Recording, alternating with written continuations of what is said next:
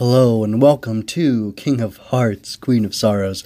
This is your host Matthew. I am, uh, well, my voice is not doing well, so I've got a lozenge. I've got lozenges for days actually, and um, I've got some uh, something else I want to talk about later. So I need to kind of preserve my voice. So I'm kind of going to keep it down low, and hopefully it's not weird or creepy. So anyway, there you go. But it's been 30 seconds, so I ought to get to the main thing.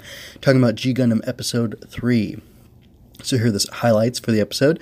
Uh, Domon fights Neo China's fighter Sai Saici. Sai had lost his Dragon Gundam to some criminals, and his guardians pushed uh, Domon to defeat him so they could save face. Um, it was a misunderstanding. Bandits had Dragon Gundam, like I said. Uh, Sai and Dom- Domon fought an honorable match, ending in a draw. So, uh, what's Rain like this episode?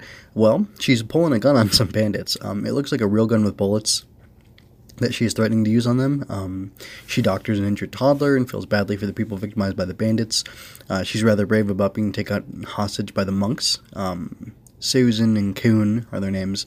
Anyway, um, sort of seems to forget about rescuing Rain at some point when he declares he is uh, um, like more concerned about getting back his Corelander. Then again, he does need it uh, to pilot Shining Gundam because the monks basically captured Rain and said, "You'll get her back when you defeat Shining or uh, Dragon Gundam." Uh, let me see. Uh, so Sai Saici, um, what he what is he like? Uh, well, he's the pilot of Dragon Gundam, sort of. Um, he actually loses it. Uh, it's a Gundam fight international regulation that a uh, Gundam fighter is responsible for taking care of their own Gundam, and the kid loses it, so that's not good. Kind of gets in trouble for that, um, or he doesn't want to get in trouble, so he doesn't tell uh, uh, and Zeusun that he lost it. So then he um well he proceeds to trick Domon. So uh, he's a trickster. Um, he seems very transactional about everything. Um, he is laying in the road and Domon finds him in the Corelander or Domon's driving the Corelander and then he um, he ends up uh, Domon asks him like to get out of the way or whatever or no, so Saishi asks him if he can get in, and Domon's like, "Nah, I gotta, I got, I'm going to that mountain over there. I can't stop." And then he's like, "Okay," and then he crawls away, and then he pops up in his car with him, and then Domon just agrees to help him. Um, but then he ends up tricking him.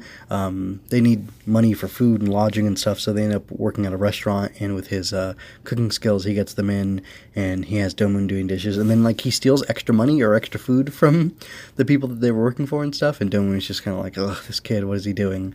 Um, so it's kind of funny. And uh, anyway, he is clever um, in the way that he used Domon, and then like the tricksteriness kind of goes into his fighting style as well.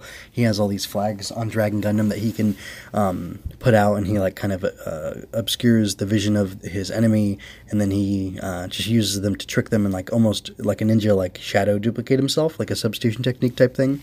But it's not quite that. It's uh, it's with the flags, so pretty neat. Um, I have no idea what themes were at play here. Um, like maybe something about taking personal responsibility because Saisashi doesn't do that, and then um, Zeusun and Kuhn are like, oh, we'll uh, make sure that uh, we teach our pupil better, and that we, you know, as his guardians, will ensure that he doesn't cause trouble to people like this anymore. Um, so that's about it.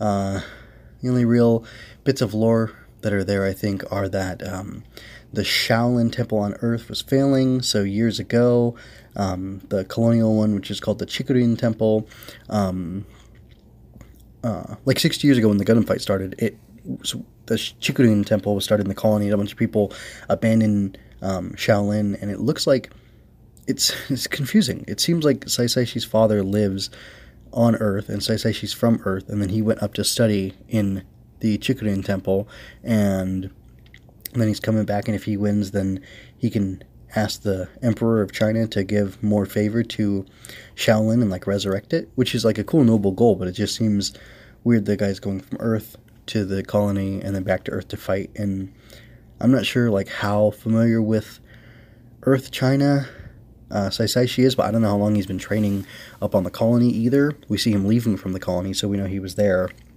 So it's a little little weird. Um, let me see. Uh, no no gadgets from Rain in this episode. Uh, anyway, that's about it. Um, it was a fun episode. Um, I did like it. Um, so they say she's a fun character, and uh, the tricksteriness was just, it was a little weird, like why, it was almost excessive, like why it was happening. But ended up being cool. And actually, uh, this fight ends in a draw in a pretty neat way. Um, Sai Saici, he's like a really good fighter, and uh, not to spoil anything, but I would almost have been interested for them to, um, or I would almost be interested in like a Google, uh, Google, a sequel starring uh, Sai Saici as the protagonist. I think that could be pretty cool. Although maybe he's had too much of an arc here already. I don't know. Um, anyway, that's going to be it. So remember to go out there and grasp happiness, folks.